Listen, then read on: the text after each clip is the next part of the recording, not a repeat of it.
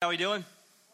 Good morning. Good morning. My name is Ben. I'm one of the pastors here. I'm so glad that you're here with us. If you have your Bible, go ahead and turn to uh, Acts chapter 2 this morning. That's where we'll be. We're in a series entitled Gospel Community. And this is just a four week series to kind of help us launch the fall as we jump into small groups and as you guys check out uh, hopefully new ones. And maybe if you've never been in a small group before, we'd love to see you in one of those and just echo uh, what Josh said just a moment ago. You can uh, get information about that in the lobby. Uh, typically, what we do at Integrity, we take books of the Bible, we go through them verse by verse. And so after we finish this series, we'll be in the book of Philippians. Again, great time to be uh, in a small group as we start a, a new book here in, in, a couple of weeks. Um, just want to mention one thing for you before we jump into what God has for us in Acts chapter 2. Um, want to tell you if you're a college student um, at ECU or Pitt Community College or wherever, if you're taking classes online, that's great. Um, we would like to invite you to join us to a free uh, college lunch. It's going to be, uh, set, I'm sorry, September 16th. There it is. I'm glad y'all, thank you. Appreciate that.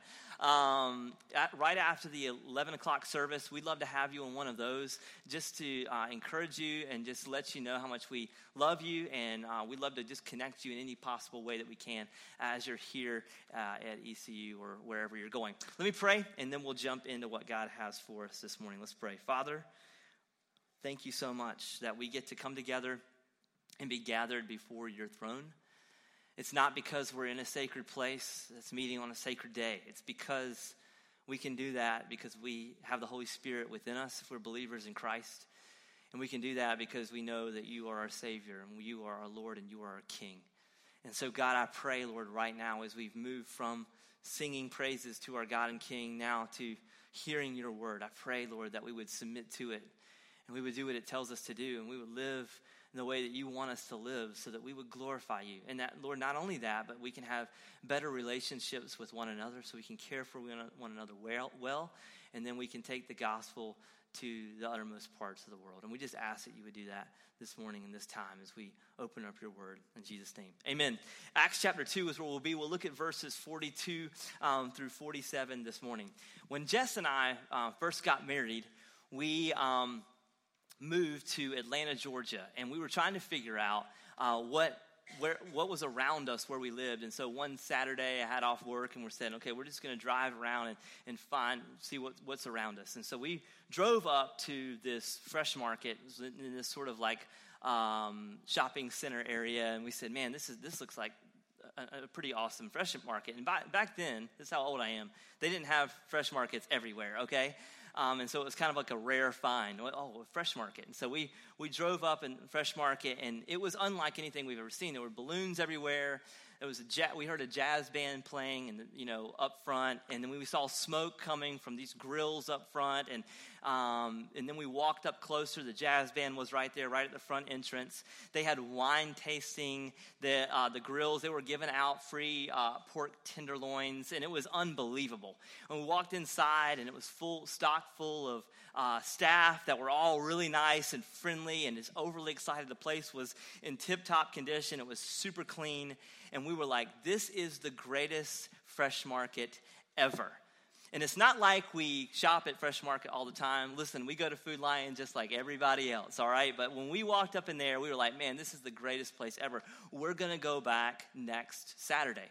And so the next Saturday came, and we were going we to go. I'm going to get my pork tenderloin, right? We're going to, you know, I'm thinking this is going to be having. There was no balloons.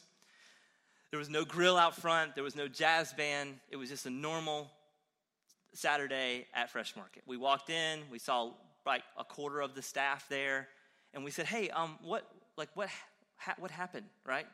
Where's the where's the ten- is it is it coming? Like is the tenderloin coming? Is the jazz band late? Like what happened?" And so the person said, "Oh, you were here last week."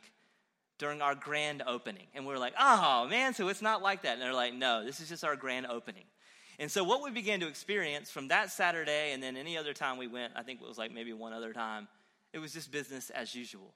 And so there was a difference between what we saw in the grand opening and business as usual. Interestingly enough, in the book of Acts, you see the same tension. What you see in the beginning of the book of Acts, in Acts chapter 1 and Acts chapter 2, is the grand opening of the very first church that ever began. What had happened was the disciples of Jesus Christ, they walked with Jesus, they saw Jesus perform miracles, they saw Jesus raise people from the dead, they saw Jesus then die a gruesome death on the cross and bleed uh, for our sins, they saw Jesus then uh, be buried, and then three days later, they saw the risen Christ. They saw the living gospel right in front of them. And so here were 120 or so followers of Christ. And Jesus tells his disciples 40 days before, after he resurrects from the grave, before he ascends to heaven and seated, seated at the right hand on the throne of God, the, before the throne, as we just sang about just a moment ago, before he did that, he told his disciples, his followers, what the kingdom of God was like. And he told them that he would be with them. And how he would be with them was giving him giving them the indwelling of his Holy Spirit. So once they believe in the gospel, he promised them that they would have the Holy Spirit. And so what did the 120 people do? They waited. They prayed, they pleaded, Would you send your Holy Spirit? And then we're told in Acts chapter 2 that the Holy Spirit falls upon these 120 people. And it was so crazy in the way that they responded that everyone around them thought they were drunk. But they were filled with the Spirit and they were different. And what happened was Peter, who, full of the Holy Spirit, who was a disciple of Jesus Christ, stands up and he preaches the very first gospel sermon. And 3,000 people believe in the gospel of Jesus Christ and they submit and surrender their life to him, and their lives are radically changed. That's the grand opening of the very first church that ever existed. So the question is what happens to those 3,000 people? What did they do next? Now, we know of a lot of different stories and Acts. If you read Acts, if you haven't, no, no problem. I'll just walk you through a, a couple of things that happened. The gospel then spreads to another place called Samaria, where the Samaritans and the Jews they didn't get along. They had this uh, uh, over this tension of war between each other, and then the gospel goes to them, and then there's there's lives that are transformed. Then similar things that happen that Jesus did, the, the apostles did. The, the apostles healed people. The apostles raised people from the dead, and it's these unbelievable things that happen. But but listen, even in all of that, that was not business as usual in the life of the early church. The early church did some things that we still do today. So, although you have this extraordinary grand opening in the church, there's still some basic things that happen in the book of Acts that every believer today should and really is commanded to practice if you want to walk in gospel community. And so, my goal today is to show you that the church really isn't designed to be a big event. Rather, it's designed to be a community, a community built around the gospel, a gospel community. And so, as we see these 3,000 people in, in Acts become believers in Christ, I want to tell you then how they then live their lives among each other. And that's what the end of Acts chapter 2 uh, covers this morning. Acts chapter 2, we'll start in verse 42. It says, And they, these 3,000 believers, they devoted themselves to the apostles' teaching, to the fellowship, to the breaking of the bread, and the prayers, and all came upon every soul. And many wonders and signs were being done through the apostles. And all who believed were together, and they had all things in common and they were selling their possessions and belongings and distributing the proceeds to all as any had need. Verse 46 And day by day, attending the temple together and breaking bread in their homes, they received their food with, listen, glad and generous hearts. Praising God and having favor with all the people. And the Lord added to their number, what does it say? Day by day, those who were being saved. Now, I want you to keep in mind something. All of this happened before any type of teaching took place on what the church would be. All of this happened before 1st and 2nd Corinthians, which tells us the order of the church. All of this happened before we learn what elders and deacons are in 1st and 2nd Timothy. All of this took place in the very first church. And the way that he describes, the way that Luke, as he's recording the book of Acts, describes this in Acts chapter 2 in verse 42, he says, They devoted themselves to the apostles' teaching and the fellowship. Fellowship. Now, what does fellowship mean? Well, the Greek word is actually koinonia. They had koinonia. Now, the, the word is actually derived from the word uh, koine, which, by the way, if you know anything about um, how, how the Bible's written, it, the Bible, the New Testament, was written in Greek and it was written in the most common language. And so the word koine actually means common. And it was written in the most common language so that just anyone could read it in those days. Anyone could pick up the New Testament and read it. Why? Because it was written in a common language, in common Greek, not classic Greek, common Greek, koine Greek. And so the word koinonia means to be common, to, to be a, a partner with. And so we come together even this morning as believers in Jesus Christ because we have something in common. We have this commonality that we all understand. Even though there's diversity in the room with ages and ethnicities and backgrounds, we have something in common, and it's called koinonia. We have this fellowship. We have, another word we could say it is partnership. We're partnering together to have this same idea. And so the word fellowship in Christian culture, it often gets hijacked by our own understanding of what fellowship is. We say, man, we have the fellowship hall. So that means where we hang out, or we say, hey, bro, man, the worship was awesome last night. We had worship, we had sweet fellowship, right? You know, it's like we don't know what it really means sometimes. And sometimes the word gets hijacked by our own interpretation, but, but what it really means is a, is, is a partnership. So in that culture, even if you bought something, if you uh, went into business with someone, you would go into koinonia with them, you would go into fellowship with them. But I want you to see what's happening in Acts 2. Because Acts 2, they're, they're showing that not only they're in fellowship with each other, but, but notice that they're selling possessions so that those who are without would have so that no one would go without a need that is met. That's the kind of relationship it was. Even if you go over a few chapters later in, in Acts chapter 2, uh, Acts chapter 4, rather, in verse 32, it says, Now the number of those who believed were of one heart and soul. They, they had everything in common. You see that? And no one said that any of the things that belonged to him was his own, but they had everything in common. And with great power, the apostles were giving their testimony to the resurrection of the Lord Jesus, and great, great grace was upon them all. There was not a needy person among them. For as many as were owners of land and lands and of houses sold them and bought the proceeds that were so, that was sold and laid it at the apostles' feet, and it was distributed to each as any had need. Then Barnabas sold a field that belonged to him and brought the money and laid it at the uh, apostles' feet. Now, I want you to capture this. This is what fellowship meant for the early church. They gathered together and they shared their lives and their resources together so that no one went without. It's a beautiful picture of the gospel. Selling land wasn't like in our culture where someone might sell land for investment. Selling your land meant that you gave away your kids' inheritance. It mean, means that you cashed in your retirement and you gave it away. These are poor people, friends. This isn't like in our culture where we say, man, we're going to give away. Okay, we have an extra laptop and we'll give this person our other laptop. Or we have, you know, two uh, HD TVs. We're going to give one of them away, you know, just to help that person out. Or they have Hulu and we have Netflix. We're going to trade passwords to show generosity to them. It wasn't like that, all right? It wasn't like, hey, you all do it. Don't even act like you don't, all right? But I want you to see that this is the relationship. These are poor people giving away some, a, a, a, piece of land that would have been passed down from generation to generation. Say, you know what, we're going to sell it so this person would go out. It's radical generosity that's being displayed.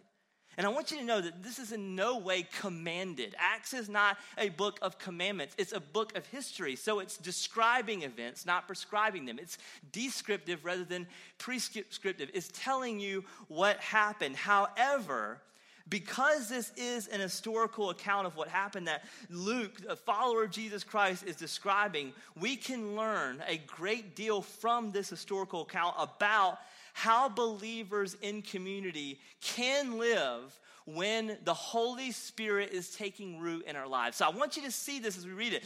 This is what the Holy Spirit did in the book of Acts. This is what the Holy Spirit can do in our lives when we begin to submit our lives to His work. He can do a radical thing in a community. And, and Paul captures this idea, by the way, at the end of Second Corinthians, verse, chapter 13, verse 14. He says, The grace of the Lord Jesus Christ and the love of God and the fellowship of the Holy Spirit be with you. What does he attribute to bringing fellowship with other believers? He says, the Holy Spirit, the fellowship of the Holy Spirit. The, the Holy Spirit brings you to, your, to God. That's how you have a relationship with God, is through the work of the Holy Spirit in your life. But also, the Holy Spirit brings us to one another. That's what the Holy Spirit does. John says the same thing. First John chapter 1 verse 3, he says, "That which we have seen and heard and proclaim also to you, that you too may have fellowship with us." And indeed, our fellowship is with the Father and with His Son, Jesus Christ. So, all three members, Father, Son, and Spirit, all three members of the Trinitarian, the Trinity Godhead, has a role in you moving yourself to Him, but also drawing you to one another. So, if you are a believer in Christ, not only are you, you have a relationship with your Creator, with God, but part of you being a believer means that God working in you draws you to other believers. And this is what happens when the Holy Spirit grips your heart. You're drawn to God, you're drawn to others. And it's amazing, like through the years, I've seen people come in and out of Greenville and in and out of Integrity Church because of the transient nature of Greenville, people moving out for school or uh, master's degrees or whatever it is, residencies. And I, so I hear a lot of stories about people's, maybe their past experiences at different churches. And here's what I've found the church that I hear, when people fall in love with a church and they say, man, I loved my last church. This is, this is what they had. It, rarely do they share, my last church had an awesome pastor and he was a great speaker. It's rarely the band at the last church was so on point, or it's rarely the, the it's rare that it's the programs or it's the kids ministry or anything like that. Interestingly enough, the most common thing that when people talk about the last church or the church that they're a part of, or how when a church made an impact uh, on their life, it's the community. Man, we had such a great group of friends in our lives. We had such great commonality. Man, we just had such deep, meaningful relationships. And man, that is just irreplaceable. I mean, we're looking for that. We're hoping for that. When people fall in love with a, with a community of believers, when people fall in love with a church, a gospel community, it's where they were physically, emotionally, spiritually, and financially connected. And furthermore, when I see people who move to Greenville and they don't see it as a temporary living space and they don't see it as a place that they're just passing through, and rather they, they fight that tendency and they jump into the life of a community and they invest their lives into the lives of other believers by serving and growing with others, they end up loving wherever they live. They end up loving Greenville. And I, I find it like I get offended, right, when people come here from different places and they're always trying to compare here to wherever they were before. It's like, man, if y'all just had a super target, my life would be so much easier, right? You know, Trader Joe's, man, every time I drive through Raleigh, I have to stop because we don't have it here. You know, it's just kind of like, if y'all just had a mall that made sense, like I would just love it so much more, you know? I'm tired of shopping at Spencer's Gifts, right? No one shops, you know, like, so it's just this thing, like, right? But here's, here's the thing when you begin to understand this work of the Holy Spirit, that not only does the Holy Spirit draw you to God, but He draws you to others. You, in, you, you learn to love wherever you live. Because koinonia changes the way that you see where you live. Koinonia isn't about geography, rather, it's about investing in wherever God has you, or wherever God has sovereignly placed you. And this was God's way of bringing believers together and unifying them under the gospel. But it wasn't fellowship for fellowship's sake. That's what I want to show you. Let me show you why this fellowship, this community, when it gathered, was so impactful. What are the things that they did? That's what I want to show you. Look in verse 42 again. It says, And these believers, when they gathered, they devoted themselves to the apostles' teaching and the fellowship, to the breaking of the bread and the prayers. And then you look down in verse 46. We'll have that up. It says, And day by day, attending the temple, temple together and breaking bread in their homes, they received their food with glad and generous hearts. So there's four things that I want you to see that these believers did when they gathered. First of all, it says they devoted themselves with regularity. They devoted themselves to each other. They devoted themselves to the fellowship. The second thing that we see is they, they listened to the apostles' teaching. The third thing you see is they broke bread together. The fourth thing you see is that they prayed. So let me unpack those four. They devoted themselves together. The text tells us that they gathered in the temple day by day. Again, this is describing the events, not prescribing. This is descriptive, not prescriptive. That's what it is, describing you what happened. But we no longer call our gathering this morning a temple, right? Y'all, y'all didn't say, well, where are you going this morning? I'm going to go to the temple and worship, right? If you did, maybe there's some theological things that we have to work through, all right? But no, we don't call this a temple. They, they worshiped in the temple because that, at that time was the only place they could meet because of their sheer size. And later on, we're called, Paul tells us that we are, we believers, are the um, temple of the Holy Spirit. So, we're believers, we have the Holy Spirit in us. We are called a temple. So, no longer we use the language temple. But they did meet with regularity. Two times in this portion of Scripture, we're told that they met day by day. Now, obviously, we don't meet every single day to worship. However, we're challenged to meet with regularity with, as believers. Hebrews chapter 10, verse 24, it says, And let us consider how to stir up one another to love and good works, not neglecting to meet together as the habit of some, but encouraging one another all the more as you see the day drawing near. Till Christ returns, he says, Meet regularly. Don't neglect meeting regularly. Now, keep in mind, there's no particular day of the week that we have to meet on. Some people say, well, you have to meet on Sunday because that's the Sabbath day. But again, we're not under the old covenant, we're under the new covenant. So we can meet on Wednesday morning if we wanted to. We don't because our culture doesn't do that, right? We meet, we're in the South, and this is what time people meet in the South. So we want to be clear and make it easy on everybody. We want to meet on Sunday morning. But we can meet on Thursday, and we are not in sin, right? I don't want to meet on Thursday. I want to meet on Sunday. That's why we meet on Sunday. And it seems like you guys do too because you're here, right? But that's why. That's the reason why. So, but the point of it is, is not when, it's how, it's that you would do it often, that it would show some devotion to one another. And we realize that this gathering isn't enough. We realize that part of you is you're coming together to worship and we sing songs and we hear God's word preached and we do all those things. But part of it is we want you to devote yourselves to one another. And we know that you can't know every single person in this room. If you do, you have a unique skill. I want to get to know you and we'll hire you. But, um, but you can't get to know every single person in this room. So not only do we want to gather, but we want to scatter. We want, to, we want people to meet in homes so that you could share life together, so you could pray together like they did in the New Testament, that you could break bread together, like we have a meal together like we did in the New Testament. We can share uh, the gospel together. We can hold each other accountable and build one another up in love. That is why we do it. We want you to be devoted to one another because we see that as a pattern in God's word.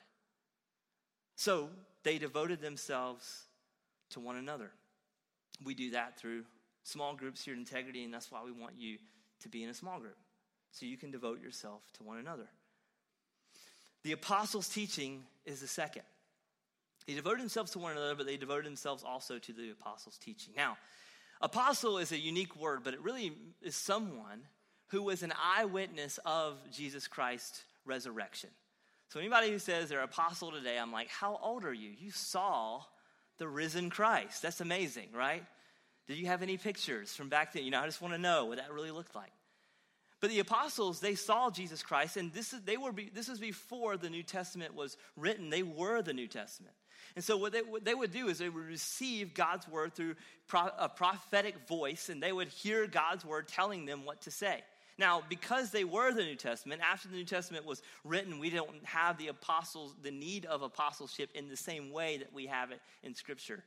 And so this is, this is what happens. Instead of learning from the apostles' teaching, now we just learn from the Word of God.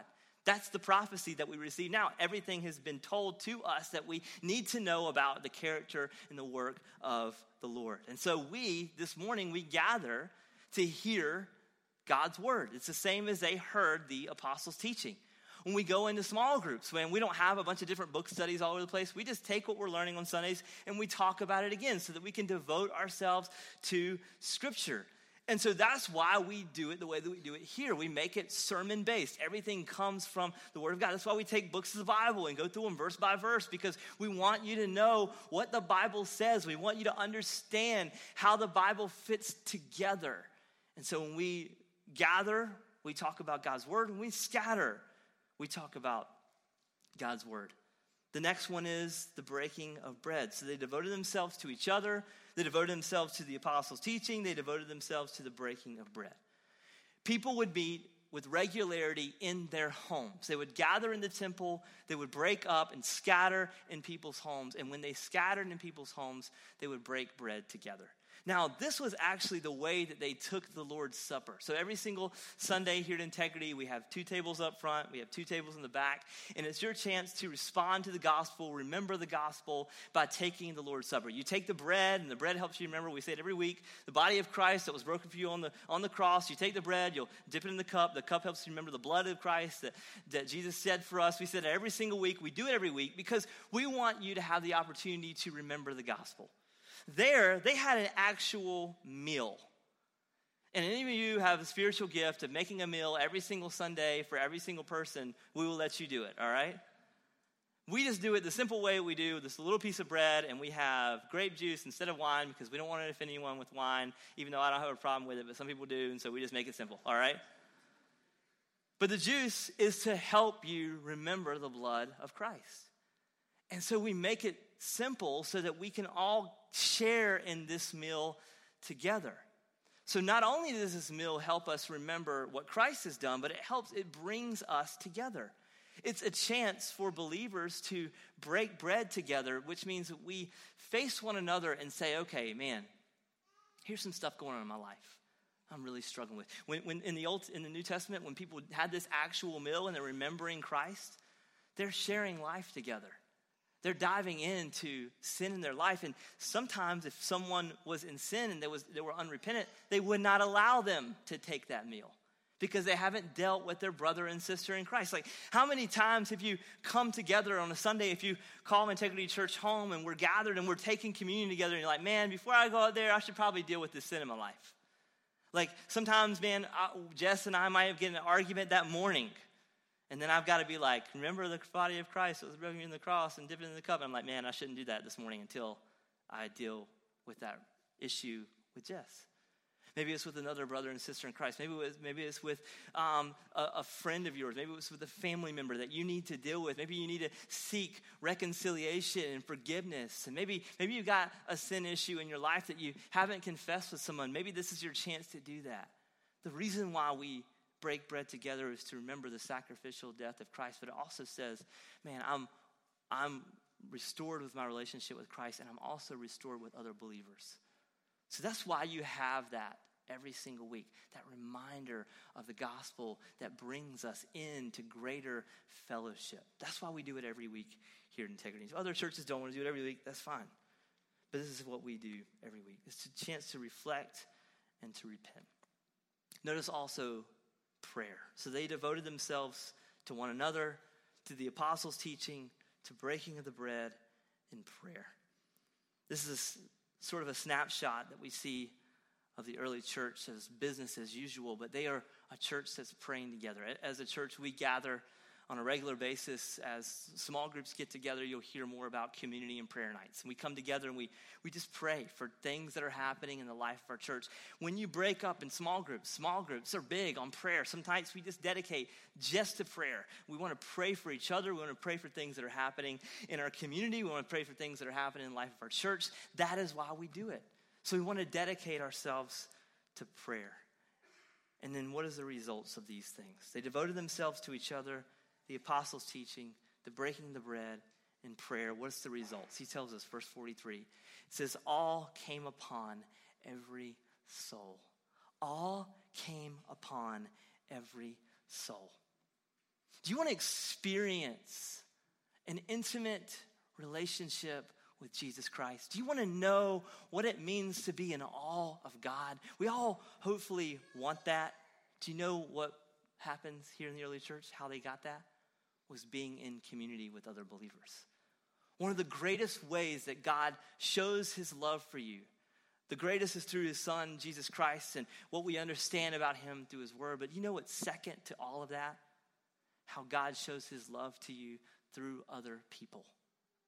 And that's perhaps one of the most substantial things that we actually see with our eyes. Man, I know God loves me because God used this person in my life to encourage me. God used this person in my life to challenge me. God used this person in my life to, to build me up. This is when we begin to say, man, I have so much awe in God. Look at how He's used this community of believers to help me see His grace. And this is why people who say, man, I can worship at God at home, I don't need the church, it's absolutely absurd. Of course, you can worship God at home, but primarily, God has designed you to worship Him in community with other believers. And one of the most difficult things that I find is to convince people that most of the things that happen in the life of any church doesn't happen on Sundays. It's one of the most hardest things to convince anybody. The most substantial things that happen in the life of the church don't happen on Sundays. And that's true for just about any church. And it's sad because we spend uh, so much money on what happens on Sundays. Now, what happens on Sundays is important. We come together, we worship, we hear God's word, we, we are challenged, we do have some fellowship here, we respond, we, we give. It's absolutely essential. We should do it. It's commanded in Scripture that we do it. But most of what happens is when you leave and how you then live your life in a community as believers. That's, that's how real life really happens. That's how real change really happens. And that's why you should be living in community. Charles Spurgeon, one of the greatest preachers of all, uh, preached in the 1800s, he used this analogy that the public gathering was really he imagined believers coming with their torches every single week, and as their torches begin to die out and their torches need to be refueled or t- torches need to be relit, they would come to the Sunday gathering. The Sunday gathering of hearing God's word would help inspire them and relight and reignite their torches so that they could then go out into the community and make an impact on their city and make an impact wherever they went. That's how I see this gathering. It's to inspire community. It's to inspire you to live out the gospel and make disciples. This is why this all exists. It's to bring inspiration to you. Not only was it all, but it was also verse 47. He says, praising God and having favor with all people. And the Lord added to their number day by day those who were being saved. Notice that the people being saved happen in community. And it also says that they had favor with all. People in Jerusalem saw the Holy Spirit doing what he did in God's people, and they were drawn to the early church from that. Friends, we live in a world that is consistently hostile toward the gospel of Jesus Christ. And we can do a lot of cool things. Man, we can add up our production. We can, man, by God's grace, Lord willing, we'll move into our new facility in, in just a few months. Hopefully, we're really praying that it will be, be toward the beginning of January. And we're going to do a lot of cool things with that building. We want to use that building as an opportunity to bridge gaps with people that are not that are, don't know Christ and bring them into our church. Maybe they don't have a good church home and they want to be in a good gospel community. I mean, we want to use that building to do that. And there's a lot of cool things that we can do, but we cannot make the gospel cool. Paul says it's offensive. She laughed. She's right. Paul says it's offensive. He said, Man, the, the, preaching of the cross is foolishness to those who are perishing. We cannot make the gospel cool. So how do we how do we draw people in? Well, it's not by the cool things that we do. He says it's just our love. Our love is the most attractive thing to a lost and dying world. And it's not just our love for the world, but it's also our love for one another.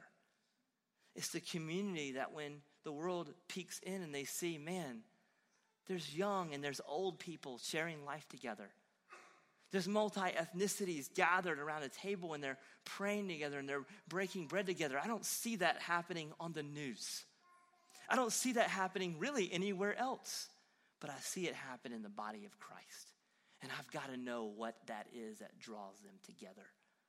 The most beautiful thing that we can do as a church that draws people in, that, that gives us favor with all people, is the fellowship of believers that happens when the Holy Spirit takes root in our life.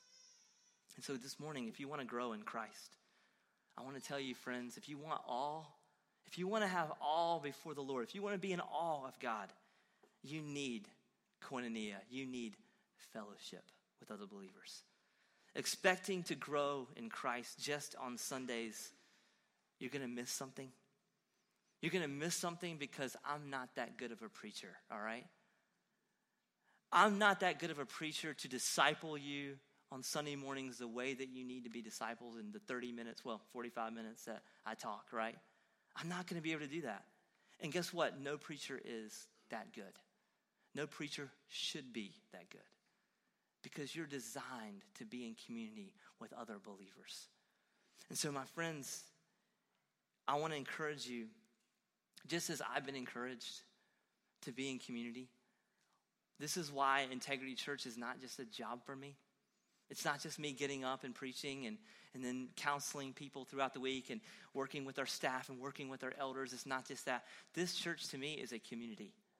This is a family for me. This is a family for my wife and I. This is a place where I can share things in my life that I'm struggling with. This is a place where I can fail and still be accepted and loved and built up and encouraged. This is a place where I can be prayed for and cared for and nurtured and, and see the transparency even with other believers. I have close, some of my closest friends are in this community, in this church. And, and I guarantee you, friends, if you allow the Holy Spirit to work in your life in this way, you'll see the exact same thing. And so, my hope is that you would take a step and be invested in a community of believers. And I hope that you would join a small group this week. And if you, and maybe if you're already in a small group and you need to make, make a further step in community, my hope is that you would find ways to be more invested with other believers and be encouraged by all that Christ has done in our lives. Let me pray for us.